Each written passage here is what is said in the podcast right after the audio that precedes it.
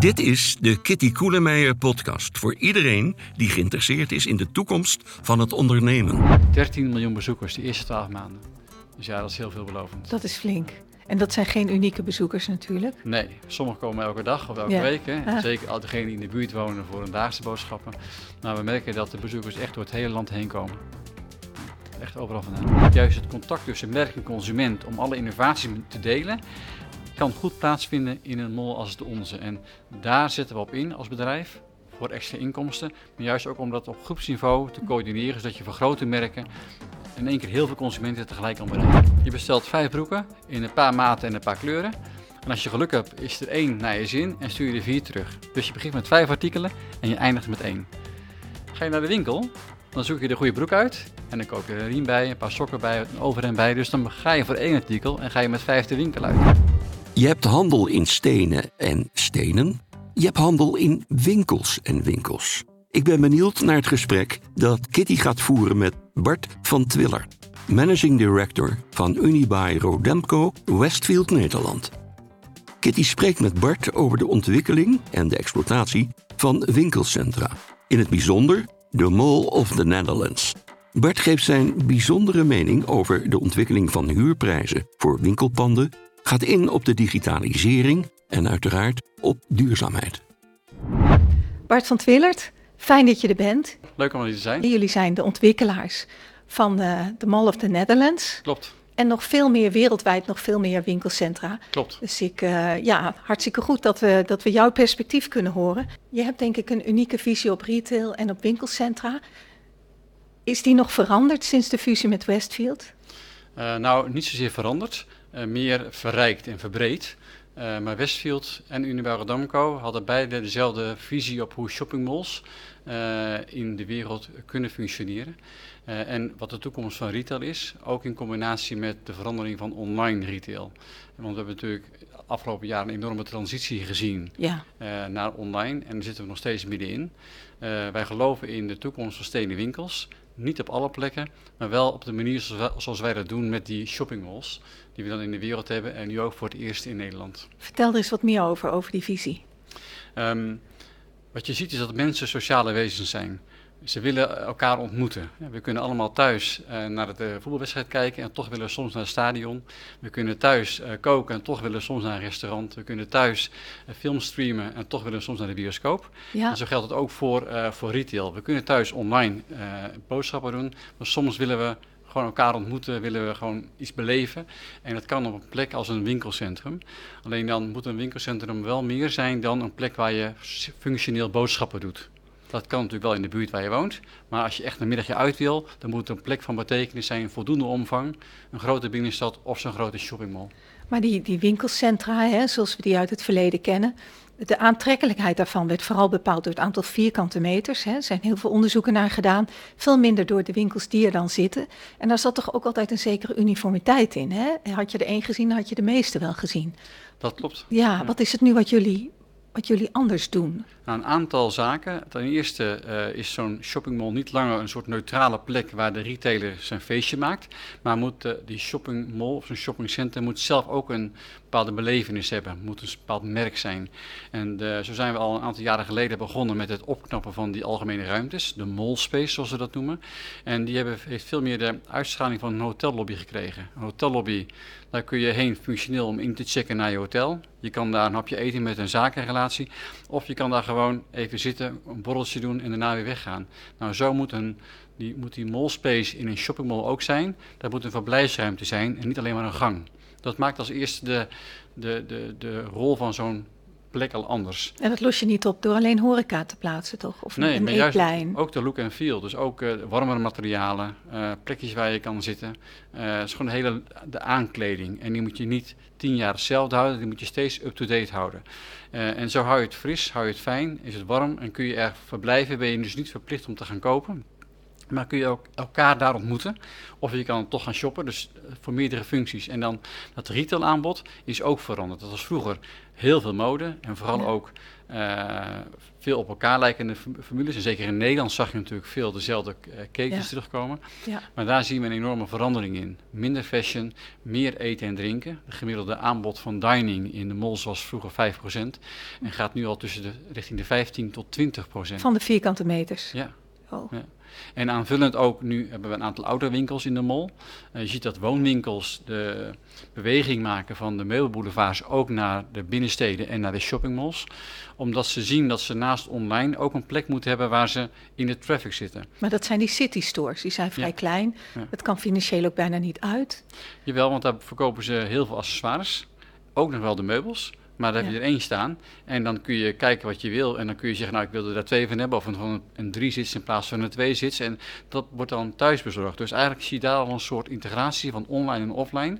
Je hoeft niet meer je hele collectie in de winkel te hebben staan om toch die klant te kunnen bedienen. Mm. En dat is dan, en tegelijkertijd zie je dat het bezoek naar die meubelboulevards afneemt. En dat is ook de reden dat Ikea bijvoorbeeld nu meer en meer gaat inzetten, ook op city stores, naast die out-of-town concepten die ze hebben. Maar dus die meubelboulevard retailers beseffen, ik heb online en ik moet op high-traffic locaties zitten. En daarom komen die ook wat meer naar de binnenstad, naar een mall toe. En dat verrijkt ook dan weer het aanbod voor de consument, omdat die naast de standaard kledingwinkels nu ook eten en drinken, leisure, entertainment, interieur enzovoort heeft. Maar dus daarmee veel een breder aanbod. Het draait nog wel steeds om een groot aantal vierkante meters. Hè? Je moet kritische massa hebben. Ja, wat is je kritische massa? Hoeveel meters zijn dat? Ja, ik vind dat een lastige vraag. Want hoe ik zelf altijd probeer in te delen is, je hebt online als blijvend kanaal, waarlangs de distributie plaatsvindt. Tweede is dan de wijkcentra waar je je dagelijkse boodschappen doet, met de supermarkt, et cetera. En dat kan een wijkcentrum zijn in de buurt of het dorpscentrum als je in een dorp woont van pak een beetje 20.000, 30.000 inwoners. Aan de andere kant van het spectrum heb je de grote binnensteden, Amsterdam, Den Haag, Utrecht en de grote shoppingmalls, Mall of the Netherlands. Maar daartussenin zit een heel groot gebied, dat is dan middelgroot. Ja. En daar zit het probleem, want dat is te groot voor dagelijks aanbod, maar te klein om die beleving te bieden. En waar nou precies die grens ligt, vind ik heel moeilijk te duiden, want ik zie wel dat malls onder de 80.000 vierkante meter, daar wordt het al wat krap, want dan kun je eigenlijk niet je complete aanbod kwijt. Mm. Maar je hebt bepaalde middelgrote binnensteden die zo'n leuk karakter hebben vanwege kanalen die er doorheen lopen, historische gebouwen. Architectuur, omdat er veel studenten wonen, neem bijvoorbeeld een plek als Leiden. Ja, dan zulke binnensteden hebben altijd een bepaalde toekomst. Alleen kan daar misschien de retailcomponent wat minder worden en zal de leisurecomponent of de horecacomponent wat groter worden. Je hebt ook middelgrote binnensteden waar de retail nagenoeg helemaal verdwijnt, met uitzondering van het dagelijkse aanbod. Neem bijvoorbeeld een Zeist of een Meppel en dat soort plekken. Daar is dan heb je gewoon onvoldoende kritische massa om de consument echt een middag op retailgebied te vermaken. Ja, dus die consument komt daar dan ook niet meer om te recreëren, als het ware. Dat klopt. En als ze inkopen doen, doen ze deels via internet. Ja. En deels gaan ze dan echt wat minder vaak op pad, maar dan gaan ze op pad naar een plek die betekenis heeft, waar je dus alles kan vinden. Dus men is ook bereid om daar verder voor te gaan rijden. En zo is eigenlijk het hele distributielandschap veranderd. Want dat is natuurlijk wel waar retail vandaan komt. Ja, absoluut. En we hadden natuurlijk die grote winkelnetwerken, omdat dat lokale monopolie, dat was gewoon zo belangrijk voor de retail. Dat is ook waar alle grote ketens op gebaseerd zijn. Ja. Nu zegt een bedrijf als Locatus, meer dan als we niks doen, dan hebben we straks 25 interessante winkelgebieden. En Eus Peters van de Raad Nederlandse Detailhandel, die zegt, nou laten we dat aantal nou oprekken naar 80 tot 100. Hoe kijk jij daar tegenaan? Ja, dat is heel moeilijk om daar een getal op te plakken. Ja. Ik weet bijvoorbeeld dat Sarah is uit Amersfoort weggegaan. En Amersfoort telt geloof ik 150.000 inwoners, als ik het goed heb. Ja. En ik had voorheen wel verwacht dat dat een plek zou zijn waar Sarah zou blijven. Dus ik denk dat het een beetje per retailer verschilt hoe dicht hun netwerk moet zijn voor de toekomst. Mm-hmm. De ene zal zeggen, ik heb met 5 winkels in Nederland genoeg, de volgende 20 en de derde 50. Dus het zal geen harde lijn zijn tussen middelgroot en groot.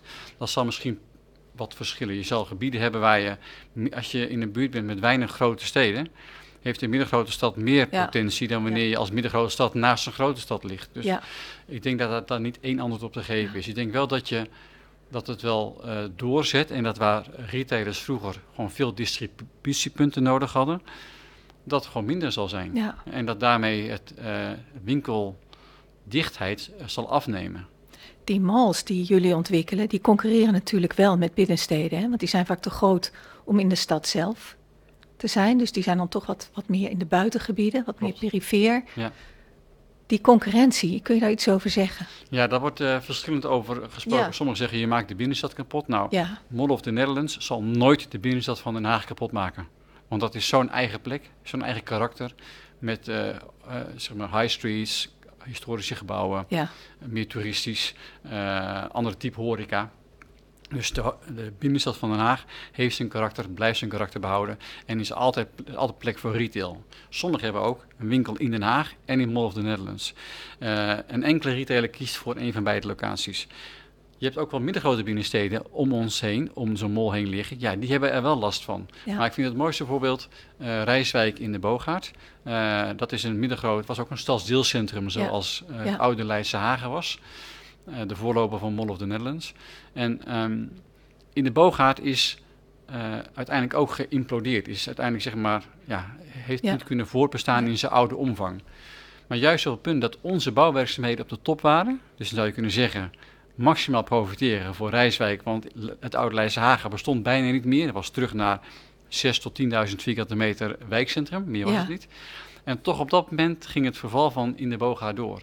Dus ik denk dat je moet constateren dat de toekomst van middelgrote winkelgebieden wordt niet kapot gemaakt door malls, maar heeft in zichzelf geen bestaansrecht meer. Mm-hmm. Dat is een heel andere nuancering. En de grote, echt grote binnensteden, die kunnen prima voldoen en die kunnen prima voor blijven bestaan. Die hoeven niet bang te zijn voor een mall. En voor hoeveel malls hebben wij in Nederland ruimte van het type Mall of the Netherlands? Dat is een moeilijke vraag. Ja. Ik denk dat nog wel dat er ruimte is voor een paar. Wat wil zeggen, je zou bij elke grote stad zou je er één kunnen maken. Ja, dus dat is Amsterdam nog, Rotterdam nog, Utrecht, ja, Eindhoven? Utrecht, Eindhoven, ik zeg altijd wel eens een keer de 4 grote steden plus Eindhoven. Ja, dat is 5 dus, ja. Alleen het is niet makkelijk om zoiets te bouwen. En wat je natuurlijk wel ziet is dat de verstedelijking enorm toeneemt in de wereld, maar ook in Nederland. Dacht men vroeger niet, maar tegenwoordig zie je dat internet juist leidt tot verstedelijking. Nederland is natuurlijk, we hebben natuurlijk heel groene hart en zo, maar we hebben ook veel stedelijk gebied. Ja, klopt. Maar de verstedelijking neemt toe, in algemene zin, zowel in het buitenland als in Nederland. Okay. En wat je dan ziet is dat de druk op die binnenstad toeneemt. En dan, als je dan een grootstedelijke regio bent, dan moet je eigenlijk naast die historische binnenstad een plek hebben waar je de consumenten kan verzamelen. Een ontmoetingspunt voor de regio. En dat werkt niet als dat een middelgroot winkelgebied is. Dat moet een voldoende omvang zijn. Dus wij denken ook dat je juist in de Haagse regio met zo'n mall, naast de binnenstad van Den Haag, een heel goed complementair polenmodel hebt. Je hebt de pol binnenstad Den Haag, je hebt de pol Mall of the Netherlands. En dat geeft voor die stadsregio 2 grote ontmoetingspunten, alle 2 met retail als drager, maar met een eigen identiteit. En het zijn allebei bestemmingen, hè? Ja. Je gaat niet even op de Bonnefoy kijken waar je heen gaat. Je kiest ervoor, ik ga nu naar Den Haag Centrum of ik ga nu naar de Mall of the Netherlands. Klopt. Ja. En voorheen in het oude retailmodel van distributieplanologie, waarin die hiërarchie is gebouwd van wijk, stadsdeelcentrum, stadscentrum. Ja. Daar was je een soort van ingedeeld. Want dan was het boodschappen doen meer functioneel boodschappen doen. Ja. Dus je deed het de plek die het dichtstbij was en waar dan het aanbod was wat je nodig had. Terwijl tegenwoordig is het niet meer zo dat je wordt ingedeeld voor Mall of the Netherlands of Den Haag. Een consument gaat naar beide toe. Maar wisselt door het jaar heen zijn bezoek af. Gaat een keer naar Den Haag binnenstad, een keer naar het strand, een keer op vakantie, een keer naar zijn ouders, blijft een keer thuis en gaat een keer naar de mall. Dus hoe tegenwoordig zeg maar, de consument kiest en zijn uitjes selecteert, is het meer zo dan vroeger. Jij doet je boodschappen daar en jij doet je boodschappen daar. Dat is een andere kijk op retail. En wat is nou het geheim van de inrichting van zo'n mall?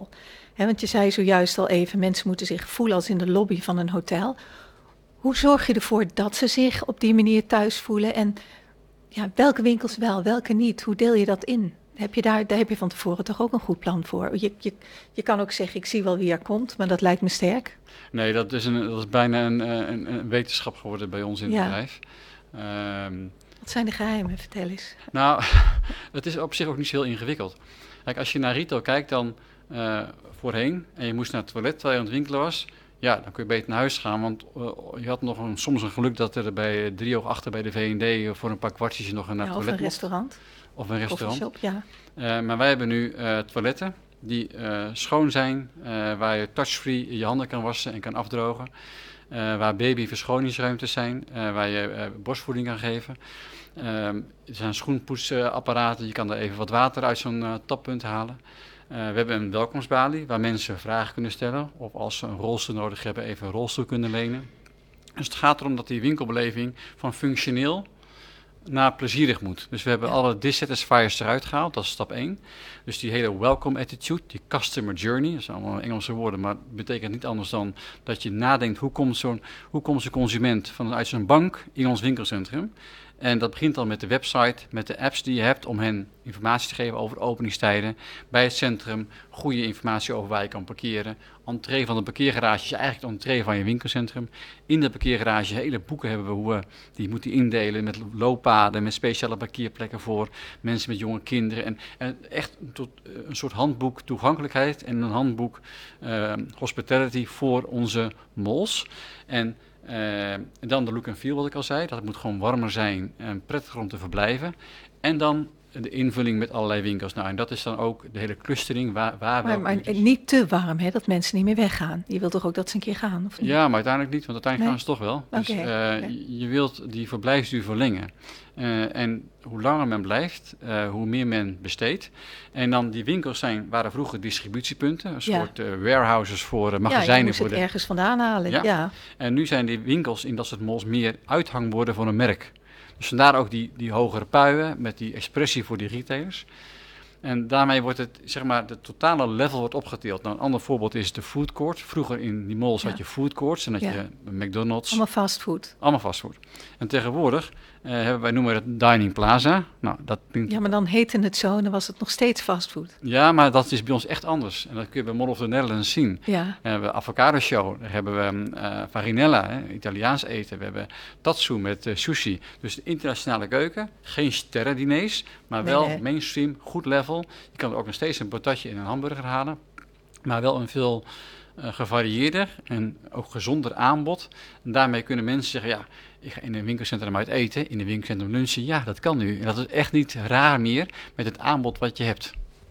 En die winkels zelf, die indeling, hè? Welke neem je wel niet op? Hoe zet je ze erin? Ja, kijk, wat we altijd proberen is een soort logica in de clustering. Dus welke huurders zet je bij elkaar? Ja. Partijen als Inditex, waar Sarah concern ondervalt, H&M zijn natuurlijk een soort must-haves om een relevant winkelaanbod te hebben. Maar je wilt niet alleen maar mass market brands hebben. Je wilt naast dit soort hele gave winkels wil je ook premium aanbod hebben.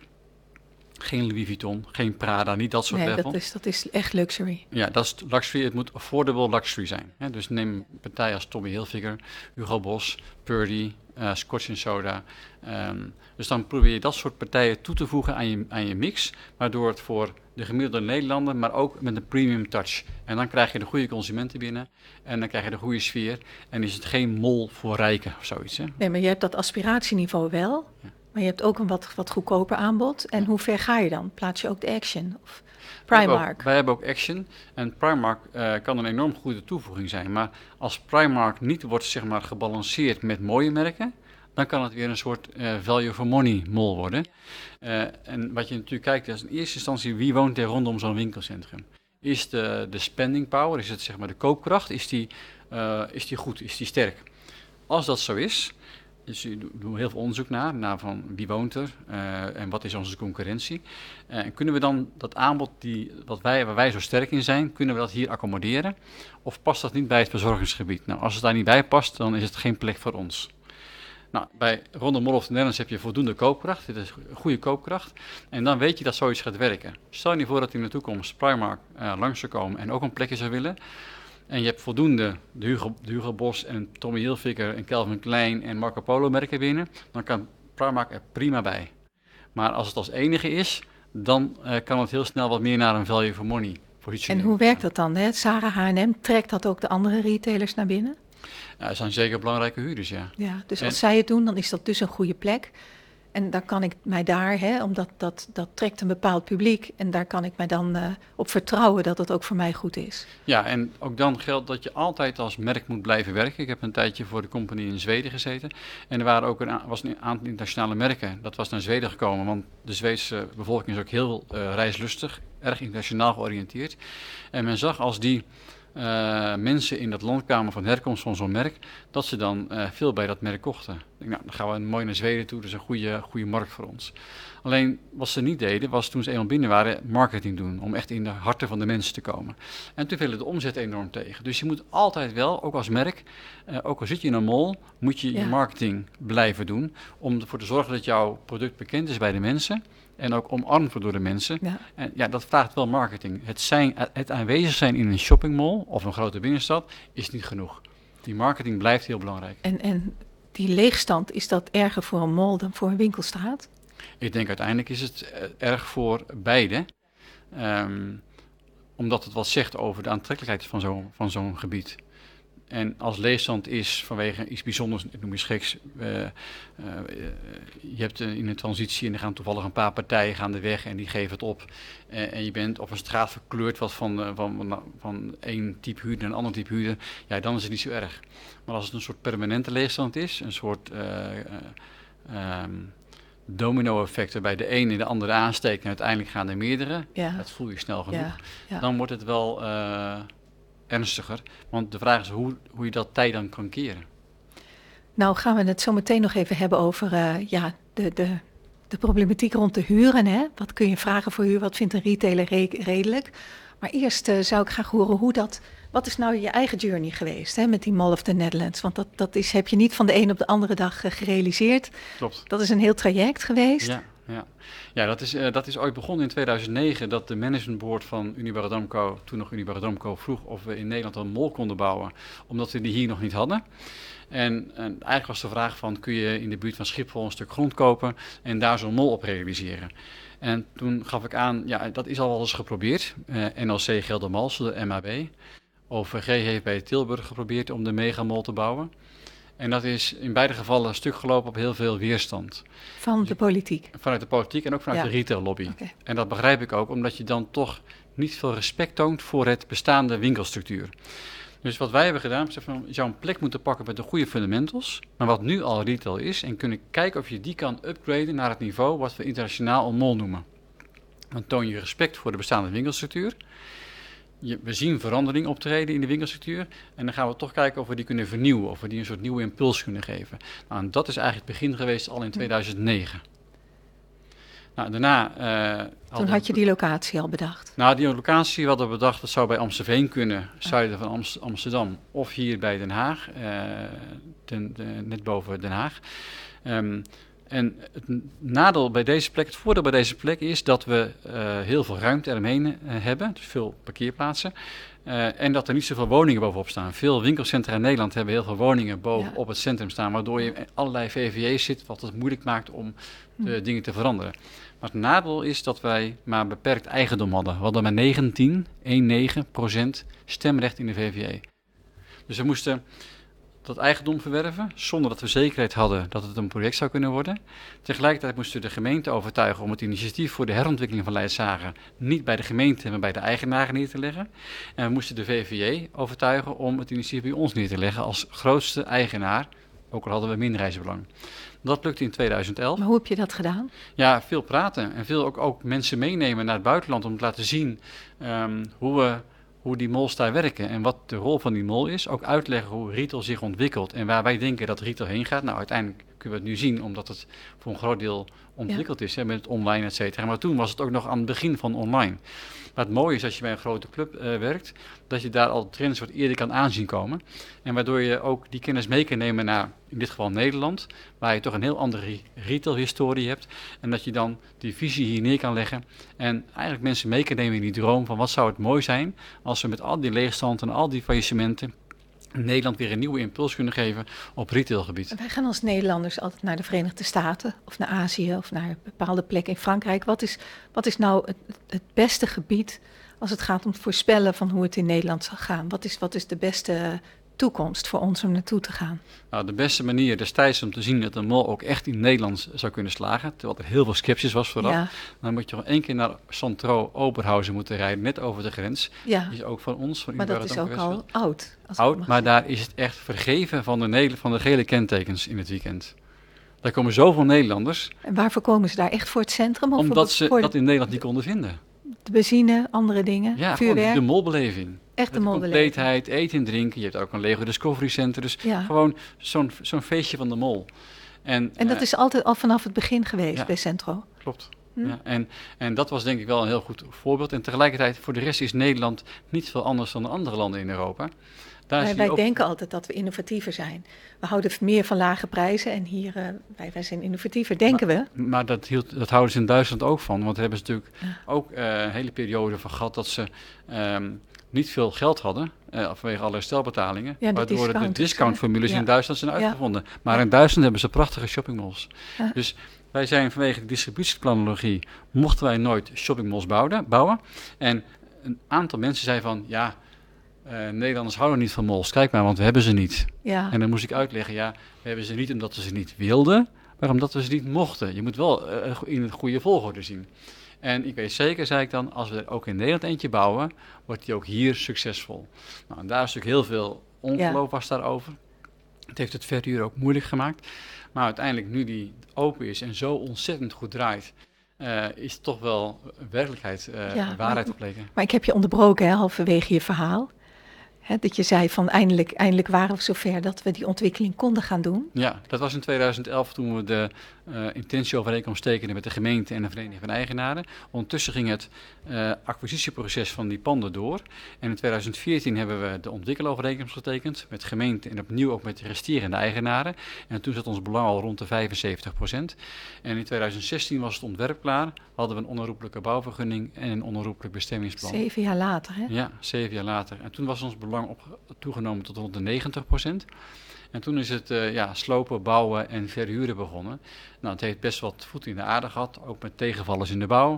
En uiteindelijk gingen we open in maart 2021 met 92% voorverhuur. En sindsdien is dat gestegen en zitten we nu rond de 95%. En dat verhuur, was daar onmiddellijk vertrouwen? Zeker niet. Nee? Hoe hebben jullie dat gedaan? Ja, dat is... Het voordeel is dan wel dat je onderdeel bent van een groot concern, als Unibail-Rodamco-Westfield dan inmiddels. En dat je dus ook partijen... er waren partijen die zeiden van, jullie bouwen daar een Westfield mall? Count me in, daar wil ik bij horen. Ik weet wat dat betekent. Ik weet dat Nederland die malls niet heeft, maar als jullie doen gaat het goed komen. Nou, dat soort believers heb je nodig als zeg maar een soort first movers. Nou, op een gegeven moment krijg je Unitex aan boord. Ook een belangrijke onderbouwing van het vertrouwen. Die waren niet bij die eerste groep, begrijp ik. Nog niet, oh, nee. Okay. En zo moet je zeg maar langzaam een beetje het fundament op gaan bouwen. En enorm, we hebben echt gezocht naar de goede mensen om ons te helpen dat verhaal te vertellen. En om zo de retailers over de streep te krijgen. Nou, uiteindelijk toen het gebouw steeds meer vorm kreeg, toen namen we mensen ook mee naar, toen nodigden de retailers steeds meer uit ter plekke. Om het gewoon te zien en om door die in aanbouw zijnde mol heen te lopen. Ja, en toen zeiden we, wauw, dit is zo on-Nederlands, deze schaal.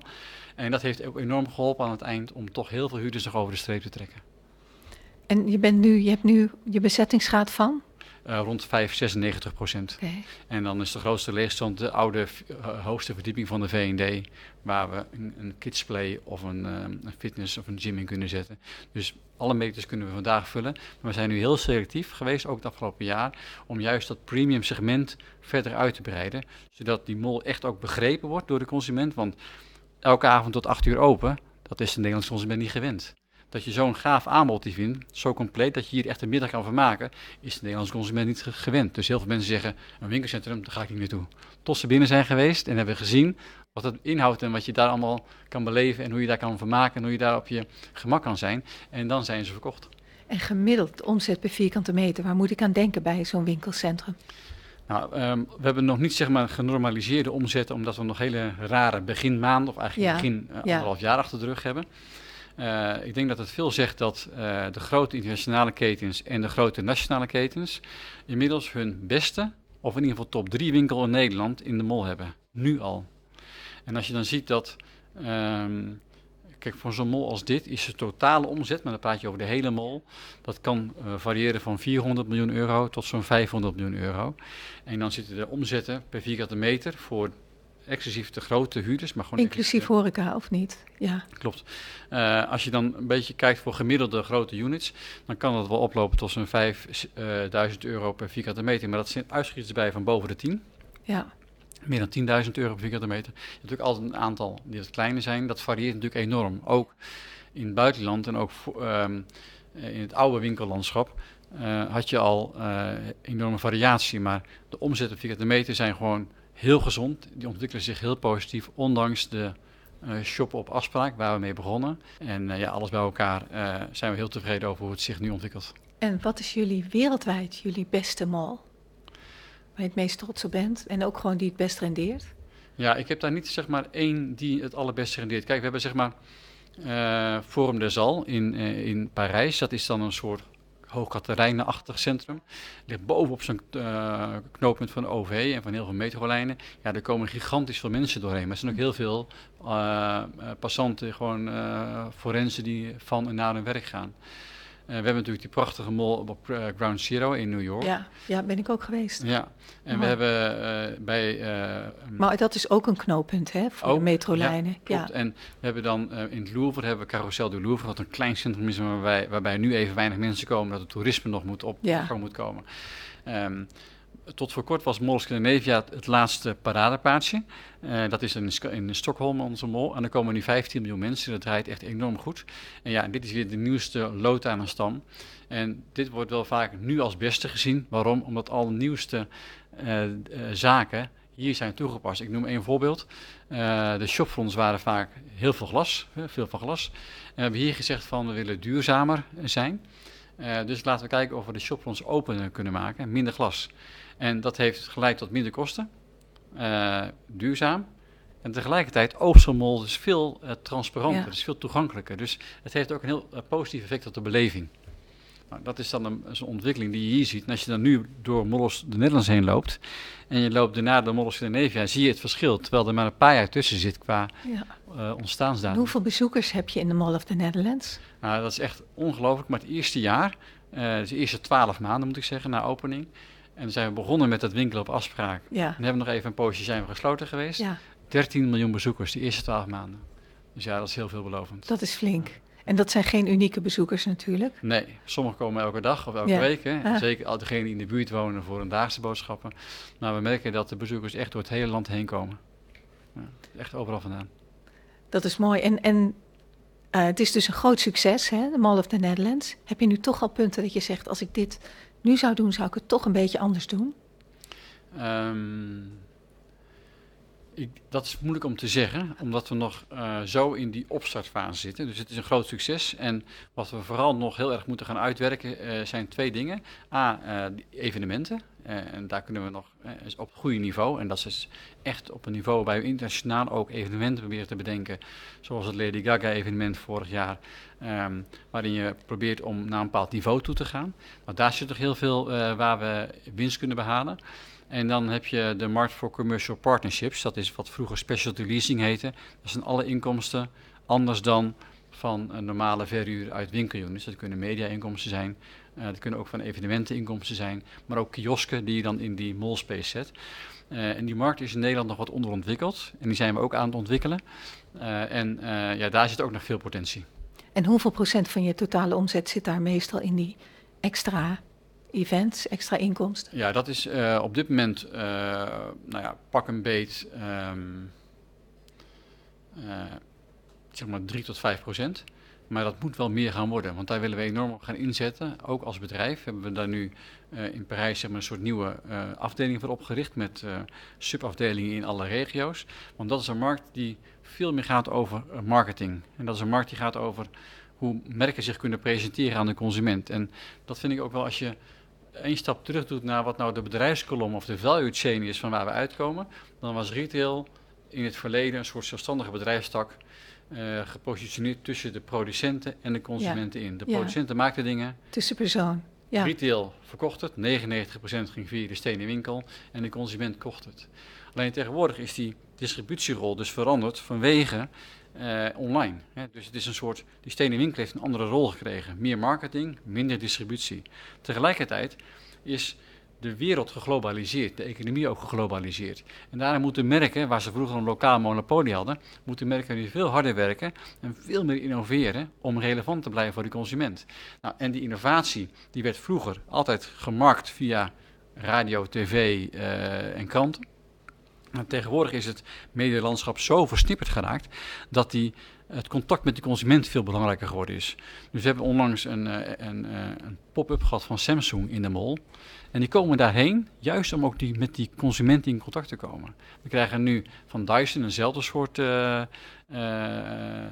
setup. Ook zij willen met die consument in contact komen. En dus dat is niet meer alleen voldoende op internet en tv. Juist het contact tussen merk en consument om alle innovaties te delen, kan goed plaatsvinden in een mall als de onze. En daar zetten we op in als bedrijf, voor extra inkomsten. Maar juist ook om dat op groepsniveau te coördineren, zodat je voor grote merken in één keer heel veel consumenten tegelijk kan bereiken. Nou heeft de retail het best zwaar voor de kiezer gehad, zeker de non-food. En wat je ziet is dat op dit moment door de inflatie de inkoopprijzen hoger worden. Meer schaarste op de grondstoffenmarkt. De minimumlonen gaan omhoog, sowieso gaan de lonen omhoog. En dan heb je de energieprijzen en dan heb je ook nog de huurprijzen. En voor de huurprijzen zijn vaak afspraken gemaakt dat er geïndexeerd wordt met de consumentenprijsindex. En dat haalt natuurlijk allemaal marge weg bij de retail. Kunnen de prijzen verhogen, maar ja, in hoeverre kun je dat doen? Je kent ook het begrip kerninflatie. Hè? Als we naar die prijsindex kijken, dan moeten eigenlijk de kosten van energie eruit, want dat zit al bij servicekosten in. Is de manier waarop je naar de retailhuren kijkt, daar is al heel lang discussie over. Maar wat is volgens jou de juiste manier om daar naar te kijken? De inflatie is natuurlijk nu even een apart hoofdstuk. Je weet ook niet hoe lang het duurt, hè? Nee, exact. En daar komen we zo meteen nog even op terug. Maar de kern van alles is, hoe meer bezoekers je krijgt, hoe meer omzet de huurder kan maken, hoe meer huur jij als verhuurder kan vragen. Wij zijn ooit, dat is een beetje rond de fusie met Unibail-Rodamco, begonnen met het nadenken over de OCR-methode, Occupancy Cost Ratio. Dus dan pak je de huur- en servicekosten en die deel je als percentage van de omzet. Nou, daar hebben we inmiddels grote databases van vol. Dus je weet een beetje per branche wat nou zeg maar een goed percentage is voor dat getal. En op basis daarvan kunnen we het gesprek aangaan met de huurder. In het buitenland is het heel gebruikelijk dat huurders hun omzet delen en dat ze naast een vaste huur ook een omzethuur hebben als de omzet boven een bepaald level uitstijgt. Dat hebben wij ook in Nederland. Zit de online omzet daarbij in? Nee, nog niet, vaak niet. En dat is dan waar we dan nu zeg maar naartoe gaan. Dus even vanuit die oude werkelijkheid was dat zeg maar een heel gezonde manier om het gesprek te hebben tussen huurder en verhuurder. Want een huurder die te lang te veel huur betaalt gaat failliet en daar heb je niks aan. Dus dat is stap 1. Nu zie je wel dat door online, dat die discussie, eigenlijk zeg maar moet je op zoek naar een nieuwe algoritme, hoe je nou een goede prijs kan definiëren voor een fysieke winkelunit. Want die winkels zijn ook meer uithangborden, hè? Daar exact. Zit een grote marketingfunctie bij. En ja. Zoals je dat zelf al aangeeft, je versterkt je merk en dan kunnen mensen online gaan kopen. Ja. En dan zie jij dat niet terug. Nou, en dat is dus nu een discussie die je met huurders begint te krijgen. Hoe moet je de online omzet meenemen? Moet je dat wel willen? Dat is natuurlijk ook de vraag, hè? Nou ja, er is wel een verband tussen een stenen winkel en een online omzet. Er is aangetoond inmiddels dat als je in een bepaald marktgebied waar je eerst alleen online actief was, daar een fysieke winkel opent, dat je naast omzet in die fysieke winkel ook een toename ziet in het online omzet. Terwijl je juist zou verwachten dat een deel van die oude online omzet zou afvloeien naar de winkel. Ja, die cannibalisatiegedachte, hoe ouderwets ook. Exact. Ja. Maar de werkelijkheid is juist precies andersom. Er is een verband tussen stenenwinkel en online omzet. Nou, dat is net zoals we destijds gezocht hebben naar een soort algoritme voor omzet en wat zijn nou de huisvestingsklassen als percentage van die omzet, zoeken we nu naar het nieuwe algoritme wat dan eigenlijk zeg maar een eerlijke prijsmechanisme oplevert voor die fysieke winkel. Want je zit ook met causaliteit, hè? Je zegt er is een fysieke winkel, dus online omzet neemt toe. Maar je kunt ook zeggen, je hebt al een gebied waar je een flinke online omzet hebt en dan heeft zo'n fysieke winkel het ook gelijk beter. Ja, doet klopt. Het beter. Ja, en wat je nu ziet is dat heel veel winkelketens bezig zijn om hun winkelnetwerk te herzien. Dus er zijn twee dingen aan het doen. Investeren in een online winkel. En tegelijkertijd zijn ze hun fysieke winkels aan het vaak in aantal verkleinen en hetgeen wat overblijft moet dan meer een concept store worden, een flagship store. En die moeten dan qua uitstraling verbeteren. Nou, en dat is iets wat nog wel even doorgaat. Ondertussen wordt er heel veel onderzoek gedaan, ook in de wereld van retail, naar die verbanden tussen online en fysiek. Dus ik vermoed dat dat met voortschrijdend inzicht vanzelf al zal leiden tot een nieuwere benadering, of een andere benadering, hoe je nou die stenenwinkel het best kan beprijzen. Ja, wat vind je van een benadering gebaseerd op traffic, footfall alleen en niet zozeer omzet? Ja, dan moet je wel, ik denk dat dat nog iets te vroeg is. Kijk, wij zien het, er is een verband tussen traffic en tussen omzet. Ja, ja. Maar er is ook een verband tussen stenenwinkel en online. En dus ik denk dat het is niet het een of het ander. Je kan niet meer zeggen alleen die fysieke omzet telt. Je kan ook niet zeggen alleen maar het aantal passanten telt. Want die passant is namelijk weer iets wat los staat van de online omzet. Het kan best zijn, want als jij nou in het weekend in een winkelcentrum komt, in een mall komt, en je ziet een paar prachtige merken, en je zit daar een half uur koffie te drinken, je koopt helemaal niks, je gaat naar huis, en je komt thuis en je denkt een paar dagen later, ik wil iets kopen. En die ene merk schiet je te binnen wat je die dag in die mall hebt gezien. En je gaat dan op internet en je koopt daar een artikel. Heb je alweer een verband. Dan ben je voetvol, ben je iets langs geweest, maar je hebt de aankooptransactie thuis gedaan. Dus ik denk dat het nu nog iets te vroeg is om dat verband, die algoritme, echt helemaal inzichtelijk te hebben. Ja. En wanneer verwacht je dat dat zover is? Ja, wij werken er hard aan. Ja, in de hoop dat we daar die formule hebben. Maar is dat wereldwijd vergelijkbaar? Is dat hoeveel unieke invloed zit daar van de landen in? Weinig. Weinig? Ja, echt weinig. Het is meer dat je... in sommige landen is de thuisbezorger is wat beter geregeld dan in andere landen. Nederland, Zweden, Engeland, daar is het online bestellen en thuisbezorgen is fantastisch geregeld. In andere landen is iets meer click en collect in de winkel. En ja, dat verschilt een beetje per land. Maar uiteindelijk zal het echt denk ik wel uitgroeien. Je moet ook niet vergeten dat retailers willen het liefst ook dat de consument in de winkel komt. Want ik vind dat het mooiste voorbeeld. Je bestelt 5 broeken in een paar maten en een paar kleuren. En als je geluk hebt, is er 1 naar je zin en stuur je er 4 terug. Dus je begint met 5 artikelen en je eindigt met 1. Ga je naar de winkel, dan zoek je de goede broek uit. En dan koop je een riem bij, een paar sokken bij, een overhemd bij. Dus dan ga je voor 1 artikel en ga je met 5 de winkel uit. Nou, en dat is precies wat de retailers wel willen. Want online handling van bezorgen en retouren verwerken is ook erg kostbaar. Ja, en het is ook wat moeilijker. Hè? Daar komen natuurlijk ook nog mooie toepassingen voor. Het is wat moeilijker om die cross-sell, als je dat zo wil noemen, om dat online te doen. Het is toch al gauw wat functioneel. En je gebruikt je huis als badkamer. Ik laat van alles komen en ik stuur terug wat me niet bevalt. Ja. En in de winkel doe je die stap in 1 keer en kun je ook daarna door. Ja. En wat retailers ook steeds meer doen, is hun winkel gebruiken als onderdeel van hun distributienetwerk, ook voor hun online aankopen. En daarmee wordt het steeds meer... En ik denk dat dat ook iets is wat we moeten realiseren. De stenenwinkel is niet langer een zelfstandige bedrijfstak. De stenenwinkel is onderdeel van een veel groter organisme. En als jij H&M bent of je bent Nike, dan maakt het jou niet uit waar uiteindelijk die schoen of dat broekje of dat jurkje gekocht wordt, als het maar van H&M is. En dan heb je de wereld van, dan heb je de eigen winkels, je hebt de franchise winkels, je hebt de multi-brand stores, je hebt online, je hebt platforms als Amazon en Zalando. En uiteindelijk heb je dus een tal van distributiekanalen. En het gaat het merk maar om 1 ding, dat hun spullen verkocht worden. En dan is de stenenwinkel eigenlijk maar 1 onderdeel van al die kanalen. En als je nou kijkt door de tijd heen, wat zijn er verschuivingen in de verantwoordelijkheid van jullie als exploitant, ontwikkelaar-exploitant? Want het was natuurlijk altijd zo, je zorgt dat er een mooi winkelcentrum komt en daar vraag je dan huurders in. En daar hield het toch eigenlijk wel een beetje op. Ja. En hoe zit dat tegenwoordig? Ja, het is veel meer nu samenwerken met de retailer. Niet zozeer op een stoel gaan zitten, maar wel samenwerken met. En dat is vooral, eigenlijk als ik het heel kort samenvat, zeggen we wel eens, het is alsof we runnen zo'n mall als de Bijenkorf haar winkel runt. Hè? De Bijenkorf verkoopt allemaal spullen, heeft allemaal shops en concessionaires en is zelf ook een merk. En zo willen wij ook zelf een merk zijn, zelf heel actief marketing doen, marketingactiviteiten organiseren, om zo met de huurder de consument binnen te krijgen en dat feestje voor die consument te bouwen. Dus dat vraagt een veel actievere benadering dan dat passieve beheer, wat in het verleden gebruikelijk was. En als het gaat om duurzaamheid? Wat doen jullie daaraan? Hoe denken jullie daarover? Ja, duurzaamheid is een heel maatschappelijke verantwoordelijkheid, hè? Wat breder. Maar... Klopt. Nou, wij hebben een soort we hebben een duurzaamheidsbeleid. Het heet Better Places 2030. En het doel is dan om eigenlijk drieledig. In 2030 moet dan 50% van onze carbon footprint verminderd zijn. 50%.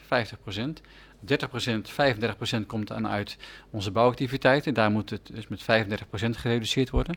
De operations in het winkelcentrum moet met 80% omlaag. En dan de transportation, dus dat mensen meer met openbaar vervoer komen en met elektrische auto's komen, et cetera. En gedeelvervoer moet met 40% omlaag. Dat geeft gemiddeld dus 50% reductie van de carbon intensity. En dat is zeg maar de better places, de betere gebouwen. De tweede tak is dan onze rol in de lokale community waar we actief zijn. En daar werken we met bijvoorbeeld werkloosheidsprogramma's, waarbij we dus, of eigenlijk meer URW for Jobs programs, waarbij we mensen met een afstand tot de arbeidsmarkt helpen om bij onze retailers een job te krijgen, of bij onze leveranciers, zoals schoonmaak en beveiliging. En het werkt heel succesvol, omdat je daarmee lokaal en mensen met een afstand toch aan het werk kan krijgen.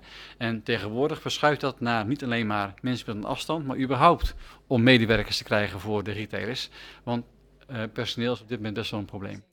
En het derde is gewoon ook medewerkers bewust maken van de rol die we hebben in de maatschappij. En dan hebben we community days, waarbij we 1 dag per jaar voor een goed doel werk verrichten met het hele team in ieder land. En gewoon ook proberen om qua denken... mee te doen in maatschappelijk verantwoord ondernemen. Maar heb je de indruk dat je ver genoeg gaat met het bedrijf? Of is het... Iedereen moet natuurlijk hier iets aan doen. Iedereen moet een soort carbon pledge of iets anders afgeven. Ik vind het heel mooi. Ik denk dat wij daarin en heel ver gaan en nog verder moeten gaan. Een heel mooi voorbeeld. Ik had vanochtend werd ik gevraagd door de juf van de klas van mijn dochter, 11 jaar, groep 7, of ik iets wilde vertellen over Mall of the Netherlands, want ze hadden een thema over gebouwen. En ik kom daar binnen en ik had wat plaatjes gemaakt en wat slides van wat doe je nu, hoe leg je nu uit dat je in het vastgoed zit aan kinderen van 11. En de eerste vraag die kwam, is het wel duurzaam wat u doet?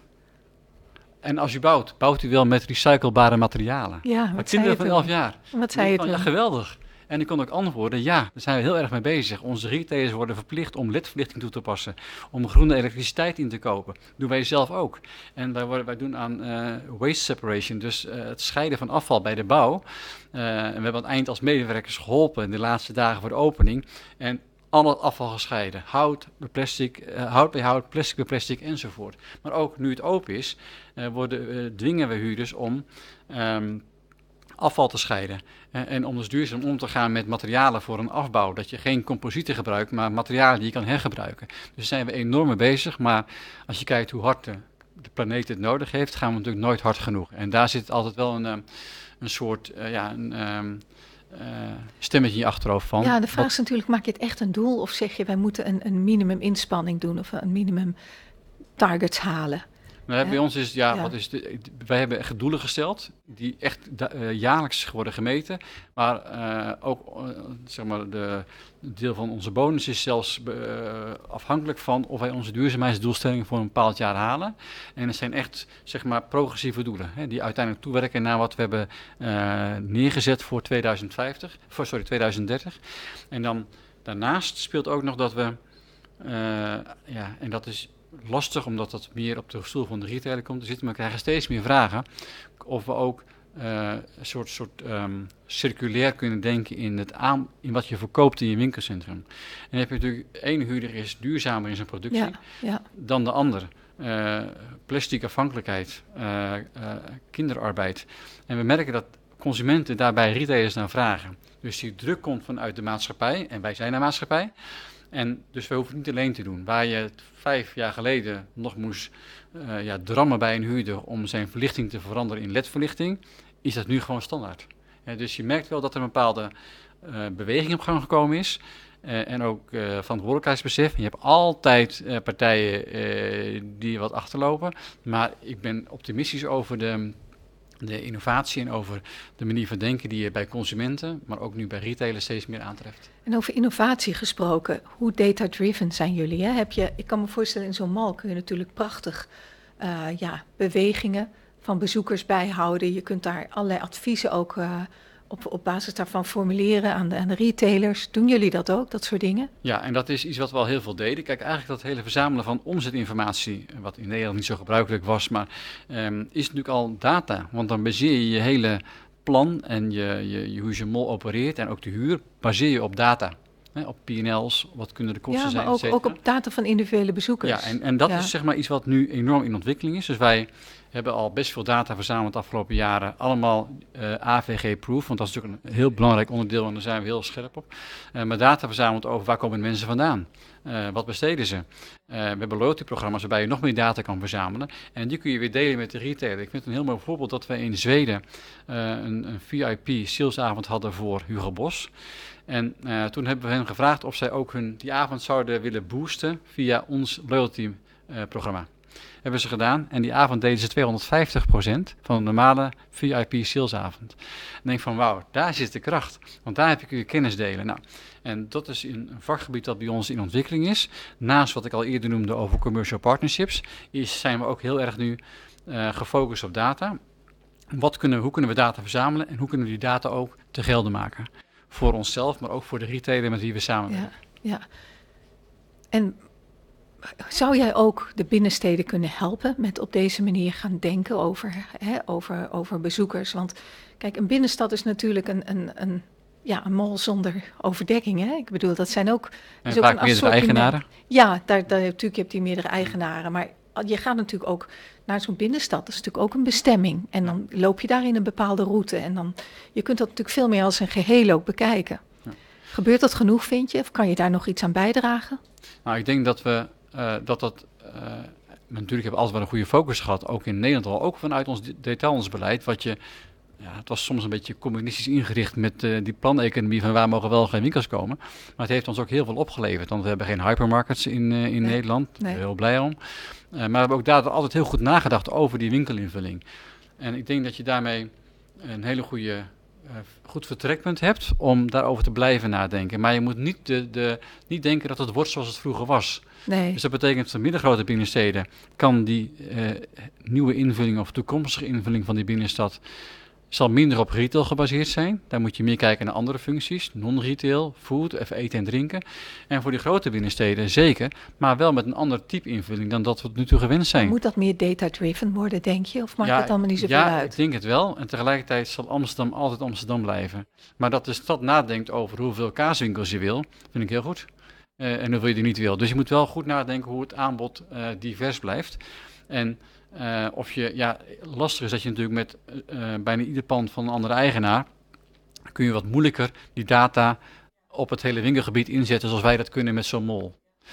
Dus dat zal lastig zijn, maar ik denk wel dat er nog heel veel winst te behalen valt... in het op centrumgebied nadenken over de invulling... maar ook over openingstijden en ook de gemeentebestemmingsplan. Ik heb meegemaakt dat een gemeente heel moeilijk deed over een nieuw restaurant in de binnenstad. Terwijl juist dat enorme potentie biedt voor die binnensteden. Dus je moet met elkaar, gemeente en marktpartijen, wel planmatig erover nadenken. Maar die datapotentie die in een mol aanwezig is, die is lastiger te realiseren in een binnenstad. En je was al een beetje een scenario aan het schetsen hè, voor het retaillandschap in Nederland in de toekomst. Kun je daar nog iets meer over zeggen? Hoe gaat het eruit zien over 5 tot 10 jaar? Ja, kijk, die glazen bol is natuurlijk altijd lastig om te voorspellen. Maar jullie denken daar wel over na. Ja, ik denk dat de trend van dat winkeliers, hè, vooral de belevingswinkels of de non-food winkels, die zullen minder, maar betere winkels willen. Dus daar zal toch hier en daar zullen middelgrote winkelgebieden, ondanks dat ze tijdens corona het goed deden, en die zullen toch verder achteruit gaan. Die moeten verder verkleuren naar dagelijks en misschien wat inkrimpen. Ik denk dat de grote binnensteden die blijven hun toekomst behouden als prachtige plekken waar je heerlijk kan verblijven, net zoals de mol dat heeft. En dan de vraag is een beetje, ligt die grens van inwoners op 120, 150 of 175.000 inwoners of op 80.000? Dat zal nooit een zwart-wit lijn zijn, maar dat zal de toekomst moeten uitwijzen. En dat vind ik wel moeilijk in te schatten. Eten en drinken zal blijven nemen. En ik denk dat dus naast waar je minder fashion... meer eten en drinken, ook meer leisure zal zien in de binnensteden. Welke retailers hebben de toekomst volgens jou? Je hebt voorheen had je in het oude winkellandschap, had je dan in die zelfstandige winkel ja. Bedrijfskolom, dan kon je spullen inkopen en die met een beetje marge doorverkopen. Nou, die retailers hebben geen toekomst als ze niet zeg maar echt waarde toevoegen. De dozenschuivers, oneerbiedig gezegd. Ja, de dozenschuivers inderdaad, ja. En als je alleen dat bent, en dan is er altijd iemand die met minder marge genoegen neemt en jouw product goedkoper verkoopt. Als je daar zeg maar waarde aan toevoegt, zoals de Bijenkorf heel gaaf doet en echt zo'n premium warenhuis wordt, ja, dan onderscheid je je. En Albert Heijn is eigenlijk ook een multibrand store. Je hebt niet alleen maar een Campina winkel of een Heineken winkel. Dus die merken hebben ook een soort distributiepunt nodig. Welke hebben de toekomst? Als je als multibrand iets toe kan voegen. En als je een eigen brandstore hebt. Hè, en dat je een stukje beleving biedt. Zoals de HEMA bedoel je? Ja, HEMA, maar ook Nike, ook H&M, ook Sarah. Ja.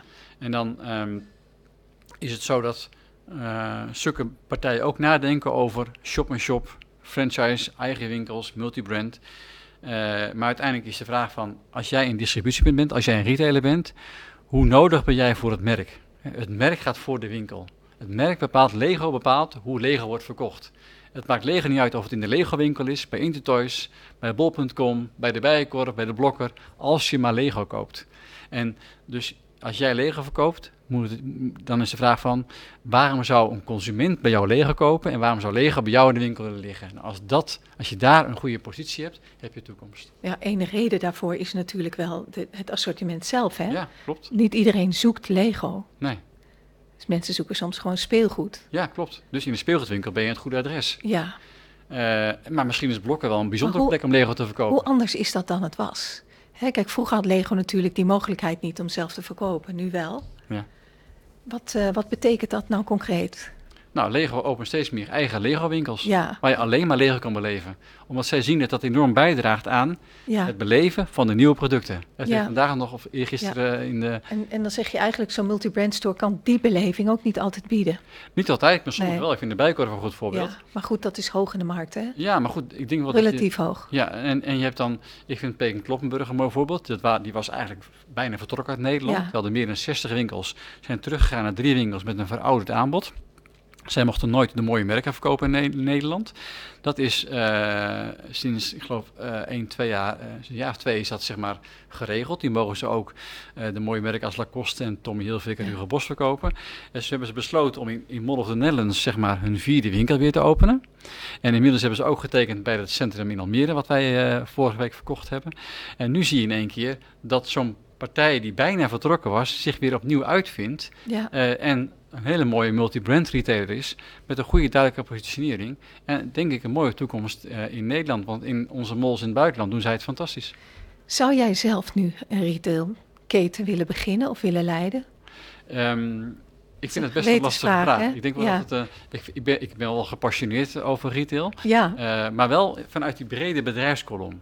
Dus ik denk als je eigenaar bent van een merk en je wilt dat, zeg maar, een consumentenmerk, en je wilt dat op een gegeven moment via stedenwinkels ook bij de consument brengen, ja, dan zou ik bij zo'n partij wel heel graag helpen nadenken om dat vorm en inhoud te geven. Want daar is zo'n wereld te winnen. Maar dat is dan niet alleen maar winkeltjes spelen. Dat is marketing, dat is distributie. Dat is echt een integraal pakket hoe je naar jouw merk, merkbeleving, marketing en distributie moet kijken. En daar is een stedenwinkel echt maar een onderdeel van en niet het enige dat telt. Zie je jezelf meer als ondernemer of als manager als je dit soort dingen zegt? Goeie vraag. Ik heb met deze mol, wat je natuurlijk met een groot team hebt gedaan, want dat is nooit iets wat je alleen kan, hebben we wel ondernemer mogen zijn binnen Unibail-Rodamco-Westfield. En daar ben ik het bedrijf ook echt dankbaar voor, want zo'n kans krijg je niet vaak. Nee. Dus het mooie woord daarvoor, hoorde ik ooit iemand zeggen, is corporate entrepreneur. Je werkt bij een groot bedrijf, maar je hebt toch de kans om ondernemer bezig te zijn.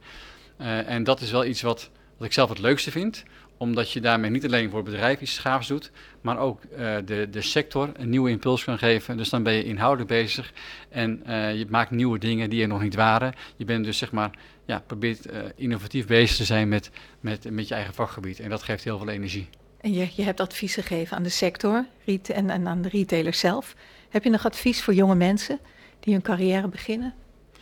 Het is heel plat, maar heel simpel. Doe wat je leuk vindt, waar je hart ligt. Want als je elke ochtend uit bed komt en je hebt weer zin aan de dag te beginnen en om weer met je werk bezig te gaan, ja, dat is natuurlijk het allermooiste. En als je dan iets wilt gaan doen of iets wilt gaan ondernemen, heb ik bij deze mol wel gezien. Op een gegeven moment is het belangrijk dat je een visie hebt. Die visie moet je echt testen en constant aanscherpen, constant laten bijstellen. Maar als je die visie hebt en je gelooft erin, hou die vast. Durf erin te geloven, want als ik zie hoe vaak wij met die visie en dat plan en de droom van Mall of the Netherlands niet zeg maar uit weggelachen zijn en van ja, dat gaat niet werken en doe nou niet en ontmoedigd zijn. En toch bleven wij als team erin geloven en nu staat hij er en nu draait hij ontzettend goed. Dus hou vast en zoek de mensen erbij die jou kunnen helpen om die droom waar te maken, want je kan dat nooit alleen. Nou, fantastisch, dankjewel dat je hier was. Graag gedaan. Dit was de Kitty Koelemeijer podcast. Als je dit gesprek interessant vindt en vaker dit soort gesprekken wilt zien of horen, druk dan op die bekende knop. Want dan weet je één ding zeker: de podcast van Kitty wordt vervolgd.